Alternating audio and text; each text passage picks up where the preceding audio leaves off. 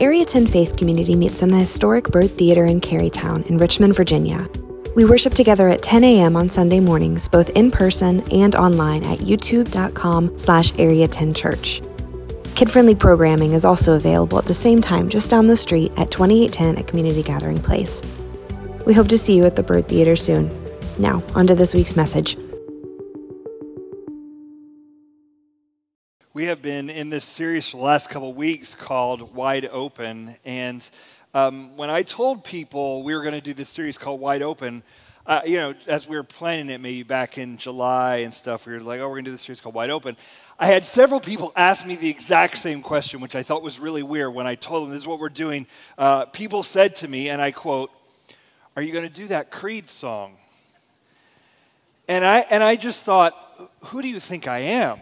Like, no, I'm not doing that Creed song at A10 on a Sunday. And what's even weirder about that is um, we, uh, before we were going to do this series called Wide Open, we had planned to do a different series that we actually moved. We're not going to do it now, we're going to do it next year. And that series is actually called Creed. And then people would ask me, are you going to do a Creed song? And I'm like, I just don't understand why everybody wants me to do a Creed song. No, we're not doing a Creed song at our church.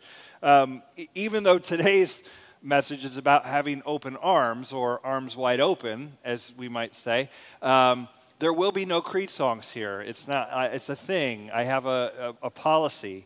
Um, uh, you know, I'm like, how do you all get that? I mean, it's like, are we going to do a series called "If You Give God a Penny, He'll Give You a Nickel Back," and then we can do a, those songs too? Like, no, we're not doing it, guys. No. So. Uh, today, I want to talk about having open, open arms, and, and we're not going to sing. Um, you can sing that on your own time. Um, the series has been talking about the idea of being wide open as people. Um, uh, can we be open to others, with others within the church? Can we, can we be open about our stuff? And we've had different people sharing stories. Dominic just shared a little bit there. Different people sharing their stories. And, and I'm hearing really good things from what's going on in our church of different people getting real about their stuff and talking to one-on-one with people or people I've, I've talked to some folks say hey this is what i'm going through. Like it's, it's, it's really cool to see people being open about where they're at but, but not just that not just about being open with one another also being open about sharing our faith about seeing the people around us who aren't part of the faith, who, who, who, don't know Jesus, who aren't in a relationship with God, and seeing people and being open with them and being willing to open up and speak. And so we've talked about basically being open, having open eyes, and seeing the needs that are around you, having an open heart, actually caring about people who are far from God or, or people who need to know Jesus, caring about them, having an open heart there, having an open mind uh, to stay curious, to, to, to be open to n- new ideas and hearing someone's story and listening to people in a, in a non judgmental way while still standing with our own convictions. And today I want to talk about the idea of having open arms, which is really to, to reach out, to not just know things or feel things, but to use our hands and feet to reach out and connect to people and, and, and serve people if they are in need. And to do that, I want to point us to a, a parable that Jesus told. And, if, and I got to be honest, the parable I want to read you today, it, it makes me a little uncomfortable, and it should make us uncomfortable. If the Jesus that you know and the idea of Jesus that you know is Jesus loves me, this I know, for the Bible tells me so. And you have this idea that God loves you very much, and you're special, and you're loved by Jesus, and He wants to throw His arms around you, and, he, and, and you're His special child, and that kind of thing. Um, I, I get why we believe that, and I understand that. Um, so, because, but what happens is we end up thinking, well, you know, God loves me and I'm good because I'm His child and we're just we're good here and, and it's all fine. Uh, if that's what you believe about your relationship with Jesus, the, the parable that I'm going to read you now uh, that Jesus tells in Matthew 25 is going to mess that up completely and upend it, and it almost looks like Jesus is giving us a different criteria or a different way of thinking about our relationship with Him and thinking about, in a sense, what our relationship with Him requires. So I'm going to read this. Um, it's, it's pretty famous, uh, as a lot of Jesus' parables, I suppose, are. Maybe you've heard this before, maybe not. It comes from Matthew chapter 25, um, and I will put it up on the screen. It starts this way When the Son of Man comes in his glory, and all the angels with him, then he will sit on his glorious throne. Okay, when Jesus says the Son of Man, he's referring back to an Old Testament idea. He is referring to himself, the Son of Man. That's, that's how, that is a title that he gives, that he takes for himself. And he says, When I come, basically, in his glory, in my glory, the angels will be gathered around and I'll sit on uh, this glorious throne. This is a picture of the future, what the Christians call the second coming of Jesus. He was there the first time, a couple thousand years ago. He will return to the earth one day.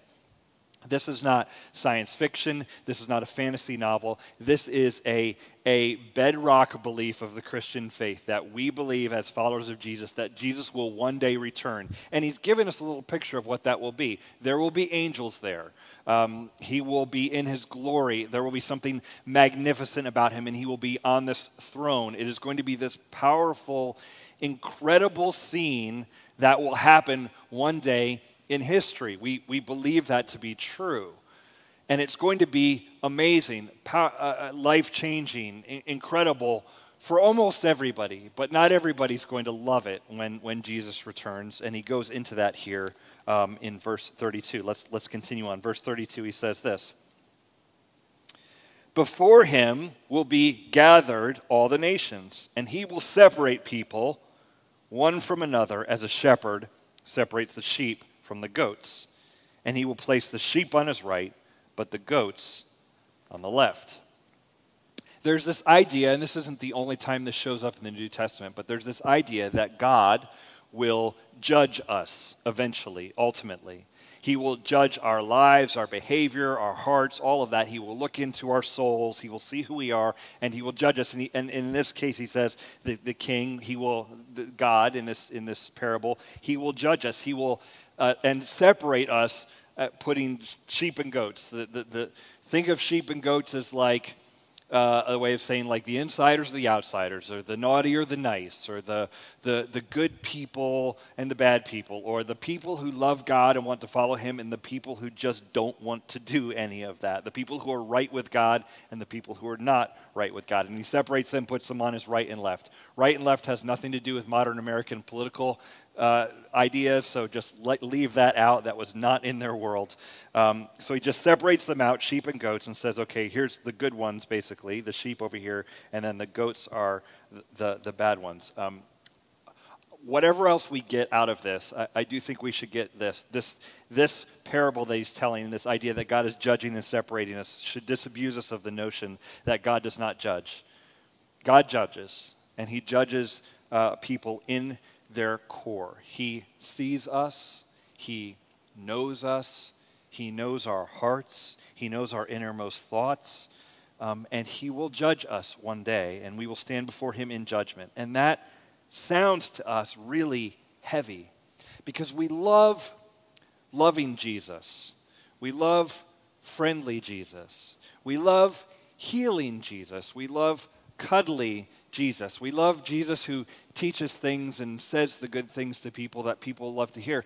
We don't love the God who judges. We don't love the judging Jesus ever, ever so much. Um, but, but I think that you actually want a God who judges, that it's actually an important thing. Think of it this way it's not hard to look around the world and notice that there are people who do horribly evil, evil things in, our, in the world, right? In our culture, around the world. Wars and atrocities and just really wicked stuff. And when I see horrible things that happen in the news and in places around the world and even in our, our own community, when I see horrible things happen, there's a part of me that wants there to be a, a, a God who judges them. Like, I can't solve it all but I'd like to know that there is a God who sees all the evil and who will judge accordingly. I'm uncomfortable with the idea that there's wicked evil that goes on in the world and then those people just get away with it. No, I, I want to know that there's a God who sees it and then will put out his judgment that, to, to fit the crime, basically, that people aren't just getting away with it with whatever they do. So I actually think the idea that God judges people, judges humanity, um, is, is a good thing. It, it's, an, it's an important thing. Um, I take a, actually some sort of comfort in judgment. And, and in some sense, it frees me up. I don't have to judge everybody, I don't have to be judgmental. I don't have to make those calls of who's right and wrong and wicked and who's good. And I don't have to make those separations. That's not my role. That's above my pay grade.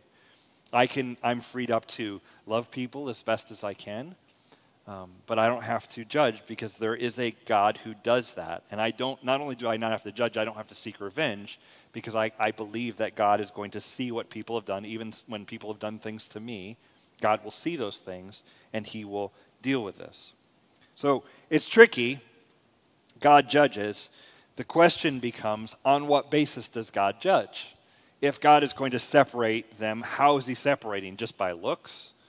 Like just by some things that they did or didn't do? What is, what is the basis? If God is going to judge us one day, is he going to look at you and go, oh, you are nice and kind, you gave money away, you pray some, you go to church a little bit, uh, you, you donated to that thing when they were passing around the hat for money, you know, and everybody would like pass around and you Venmoed that money for those people at work. You're, you're basically a good, nice person. Is God going to judge you that way? Or is God, going to judge you by what you don't do?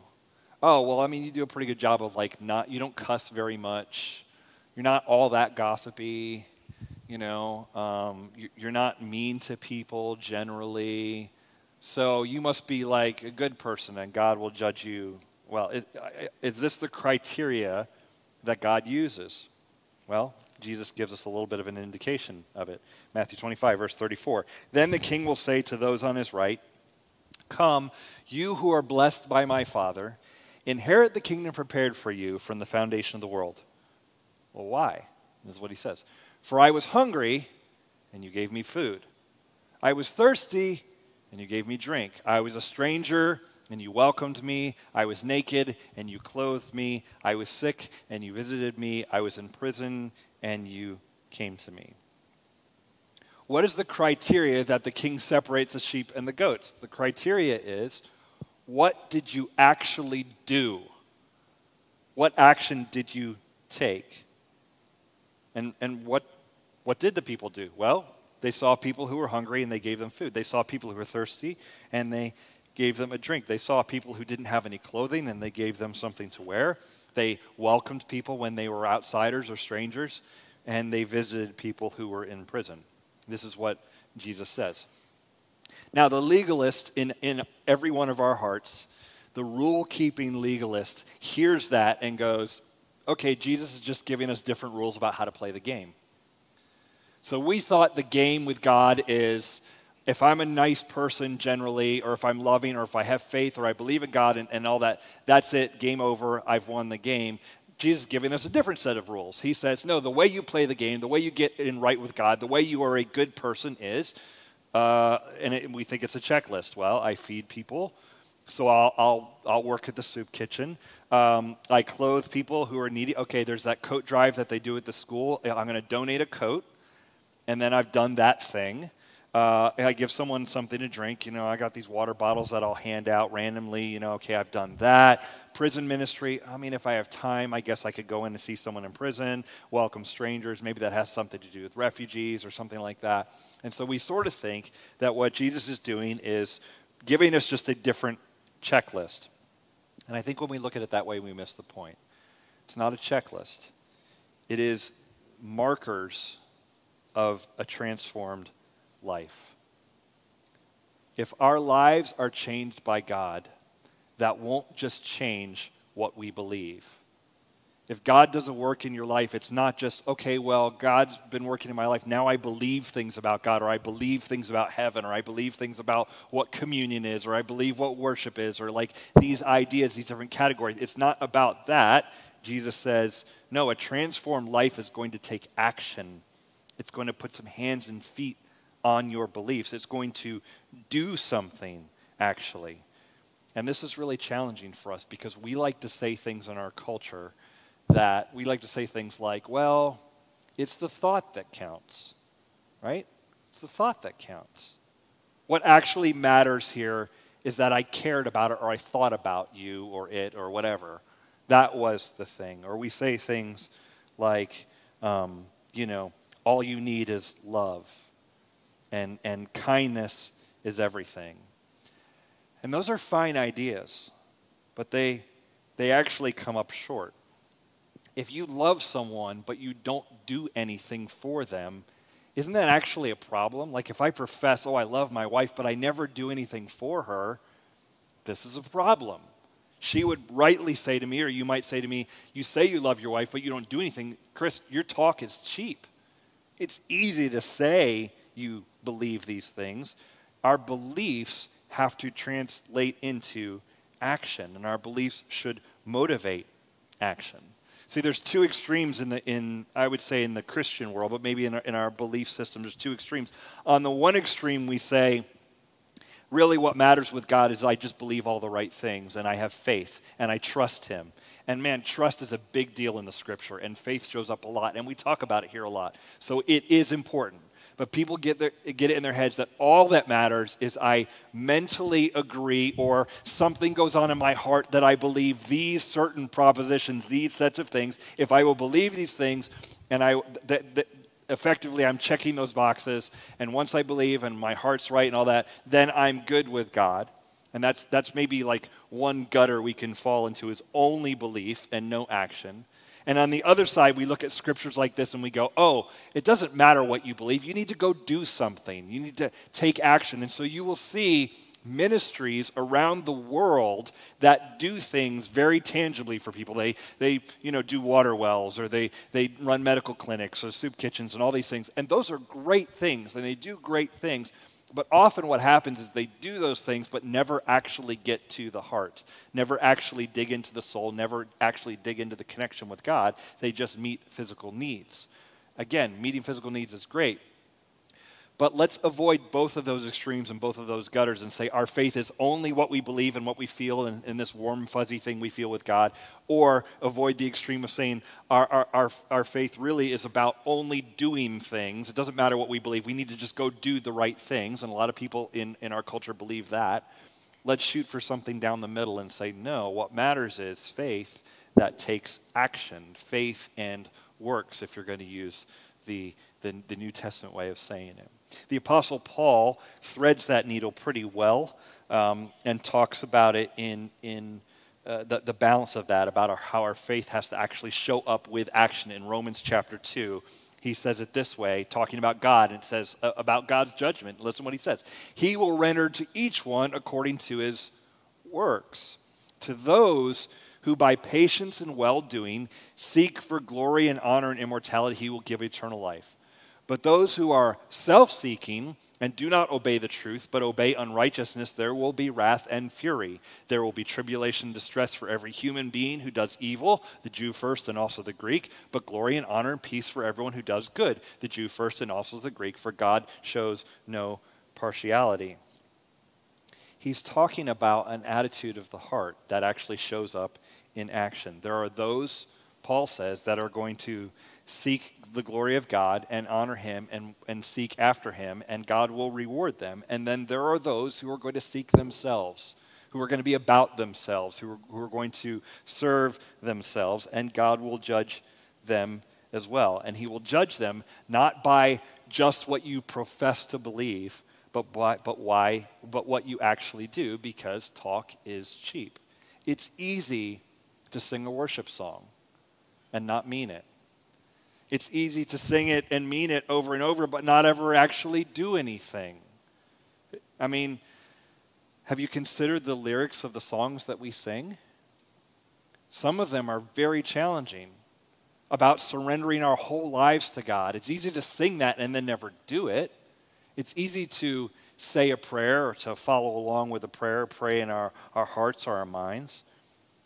And it's not that we shouldn't sing, it's not that we shouldn't pray. We should do those things, but we also should roll up our sleeves and get to work. This is where the rubber hits the road. To frame it in the language of this whole series, I, I guess I would say it this way we are called to have wide open arms. Not just to think something, not just to feel something, not just to see something, but to actually embrace and reach out and serve and love and help and, and take action with our hands, to use our feet to take us places that God is, is leading us. We need to have open arms to serve and embrace.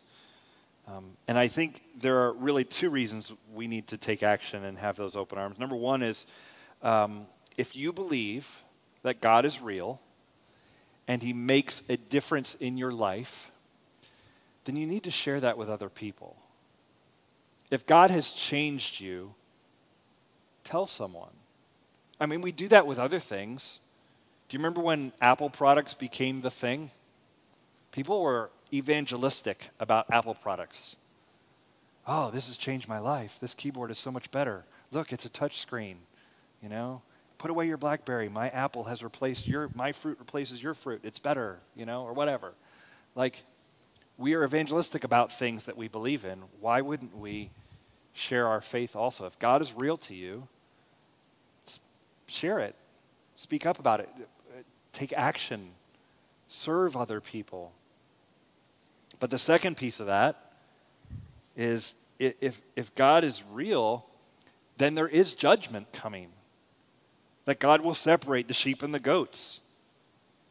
And don't you want to warn people about that? Like, shouldn't you let them know? Like, hey, God is going to judge the world. Let's, let's get right with God and, and be in relationship with Him. About 10 years ago, um, are you familiar with Penn and Teller, the, the magician comedians, I guess, whatever? Penn, Penn Jillette is, um, if you've ever seen his videos on YouTube, he's atheist and maybe like aggressively so, I would say.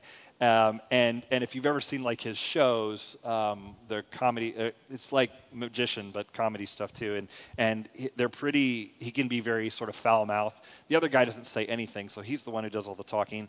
And um, and he can be pretty foul mouthed and, and, aggressive. And um, about 10 years ago, he put this video up, and I, I saw it, and I, I, I was going to show the whole thing to you, but it's a little too long. It's about five minutes long.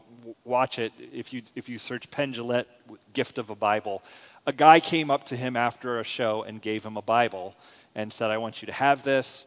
And so here's this you know, magician, comedian guy responding to uh, this guy, oh, he gave me a Bible. And, and I want you to, I'm just going to play a little clip of it. It's uncomfortably close to his face on the camera, so there is that.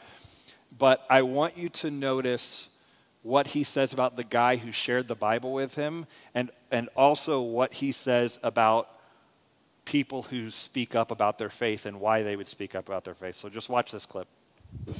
And he looked me right in the eyes.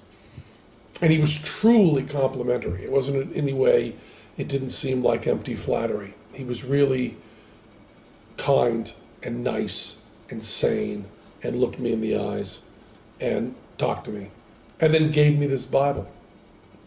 And I've always said, you know, that I, I don't respect people who don't proselytize. I don't respect that at all. If you believe that there's a heaven and hell and people could be going to hell or not getting eternal life or whatever, and you think that, uh, well, it's not really worth telling them this because it would make it socially awkward.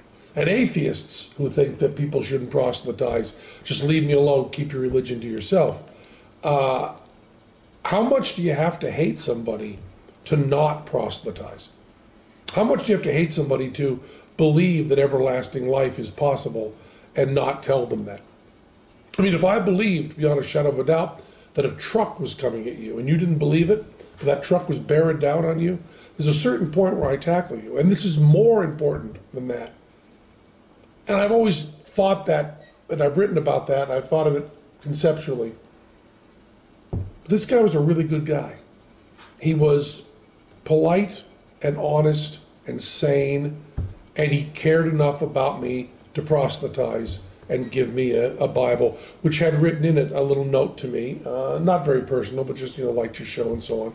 And then like five phone numbers for him and an email address if I wanted to get in touch.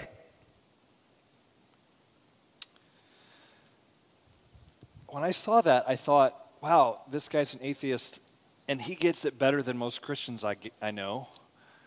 He, he basically says, man, if you believe this, if, if heaven and hell and judgment and if these things are real, how much do you have to hate someone not to tell them? Like, wouldn't you speak up about it? And, and I'm, I'm guessing he doesn't want a bunch of people to speak up to him about it because, as far as I know, he's still an atheist and it, like it hasn't landed yet for him. but I also appreciate what he said about the guy being sane, which is nice to hear about Christians in the public sphere sometimes. That's nice. Um, but, you know, kind and, and, and thoughtful and, and caring and, and all that. And I just thought, man, that, that's, that's it. We have to speak up, yeah, but we have to take action. We have to do something, have open arms to serve. This is because this is how we're going to love people. We're not just going to say we love people, we're going to actually um, do something about it, and, and, and in that case, give, give them a Bible or, or, or, do what we can to, to build a bridge.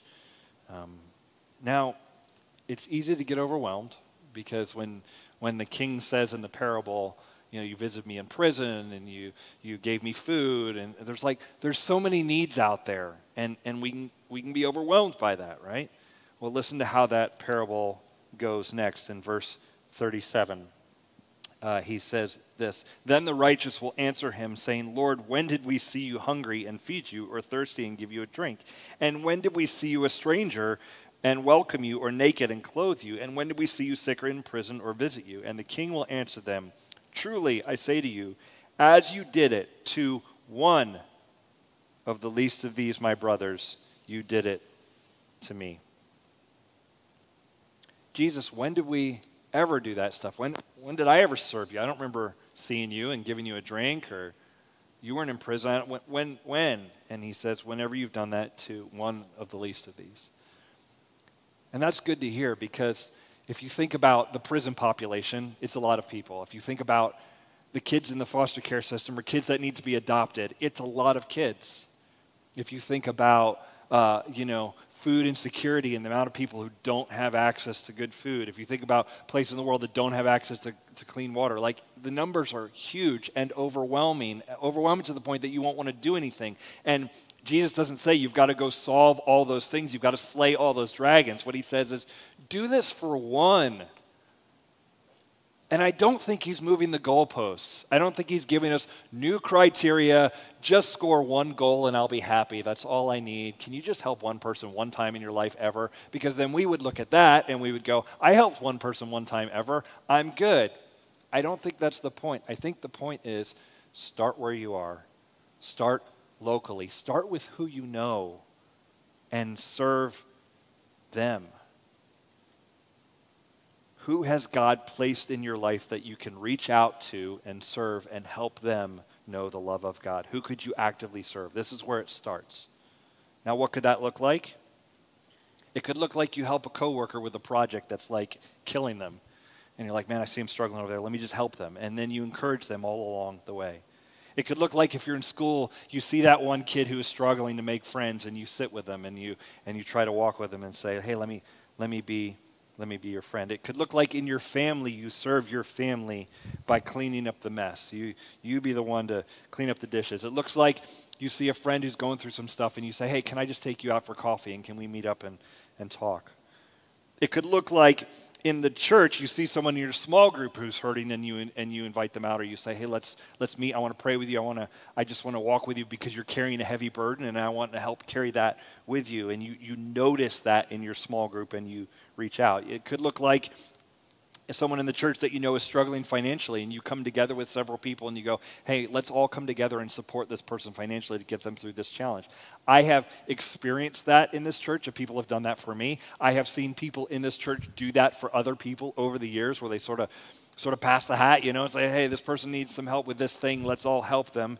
And it can be pretty powerful. These are ways you can take action with your faith and actually serve and help people who are in need. It could look like you serve or get involved here at the church serving within the community. You, you work with A10 kids because you want to help kids know about Jesus. You want to share your faith with some kids don't assume that every kid that walks into our children's ministry knows about God and is learning about it all the time at home or whatever. You go, okay, I want to help that process. I want to come alongside families as they raise their kids to know the Lord. Maybe you do that. You just go, little kids aren't my thing. Teenagers, let me work with them. I remember being a teenager. It was hard. I want to walk with them and, and tell them about God too. And maybe you volunteer there. Maybe you get uh, plug in and volunteer. We're going to do um, a, a foster parents night out for the city of Richmond in November. And we're going to invite foster parents to, to drop kids off at 2810, and we're going to plan a night. And we need lots of volunteers for that. We need a lot of people to show up and say, hey, I'm going to work with kids and I'm going to be their buddy for the night. We're going to play games. We're going to do some fun stuff, crafts, and all sorts of things. We're going to do some fun stuff with kids uh, on, that, on that Friday. I think it's Friday night, November 18th. We're going to do that. You'll hear more about that coming up. But maybe you go, well, that's a way I could make a difference for one of the least of these, my brothers. I could, I could help in, in, that, in that way too. Maybe uh, for you, the way to put action to your faith is to help with refugee care. You hear about refugees coming in from um, Afghanistan and other places, and, and we're recruiting some people to kind of come around, some families that move here. All of these are ways that we can take action. And any of those might be the next right step for you. But let me give you one more. Dominic on the video mentioned the idea of hospitality. Um, and that's an idea that shows up in the scripture. Romans chapter 12, verse 13. Contribute to the needs of the saints and seek to show hospitality. The word hospitality in Greek is philoxenia. Philo meaning love, like Philadelphia, brotherly love, right? Philo, love. Xenia, strange, means strangers. So you've heard the opposite of that, xenophobia, which is a, a word that we use that means fear of strangers, right? Philoxenia is hospitality. It is being loving or taking loving action towards strangers. It means having open, heart, uh, open arms, and it also means having open homes. Leverage what you have been given by the Lord, where you live, your space, um, maybe if you have time, leverage those things in order to reach other people. You know, sometimes I think we overcomplicate this stuff. We sort of go like, um, oh, man, I would serve other people, I would reach out to other people, but for Christians, what we always fall back on is we go like, but I'm not perfect, and I don't have the right words, and I don't want to share my faith because I'll feel like a hypocrite, and, and, and, and I don't have my act together and, and, and all of that kind of stuff. As if Christianity ever required all of us to have our act together for it to, to grow and spread. Like, if, if, if God is waiting on you to be perfect before you ever speak up or serve someone else, you're just never going to do it. Like, it's never going to happen. And so, what if you just started where you are to show hospitality? Maybe to a neighbor, maybe the simple move is let me just invite somebody over for dinner.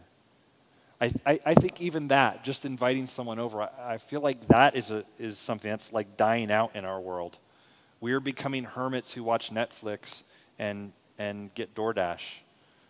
We're not, you know, the people who are like cooking meals and inviting people over. And honestly, I mean, I like some Netflix. I'm, I, I like delivery sometimes. But the truth is, it, none of that is as good as a good meal with people at your house, like good conversation. Like that just feels like the real stuff of life. What if we led the way and did more of that? Rosaria Butterfield is a um, author. I think she's down in North Carolina, and she uh, she writes a lot about hospitality and and how it radically transformed her life. And let me read you this quote from her. She says, Let God use your home, apartment, dorm room, front yard, community gymnasium, or garden for the purpose of making strangers into neighbors and neighbors into family, because that is the point building the church and living like a family, the family of God. I love the vision of that. We are disciples of Jesus. And what disciples of Jesus are supposed to do is make more disciples is to pour ourselves out for other people and into other people. And, and, and that starts by us being disciple, we disciple others. And, and maybe that starts by you, you open your home and you, you know, help strangers become neighbors and neighbors become family and, and invite them to be part of the community. Can, can you do that? Can you do that step? One more quote from her. She says this radically ordinary and daily hospitality is the basic building block for vital Christian living. Start anywhere, but do start. And I think that's the challenge for us to reach out with open arms inside the church to people that you see that are hurting and are in need, and also outside the church because we are surrounded w- with people who, who need to know the love of God. Um, show hospitality to them. Start anywhere, but do start. Let's pray.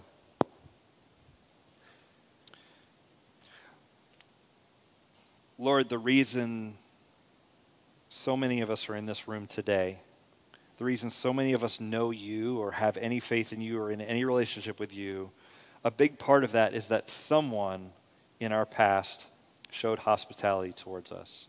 Someone reached out to us and took action. Someone didn't just care about us in their hearts or in their mind, but they cared about us and they spoke to us and they, um, they took action. They invited us in, they invited us to be part of something. God, I'm thank you, thankful for all those people you've placed in our lives that have helped us to be where we are today. God, it is our turn to share that, to reach out to others, to be that someone for someone else. This is your plan of reconciliation in the world, that you will work through us, that you will multiply our efforts, that you will do something great. God, I ask you to do that again in us and through us. Help us to be aware, to be op- have open eyes and open hearts and minds and then open arms to serve. Um, pray we do that in our communities, with our neighbors, with our friends, at school, at work. Thank you, Lord. In Jesus' name we pray. Amen.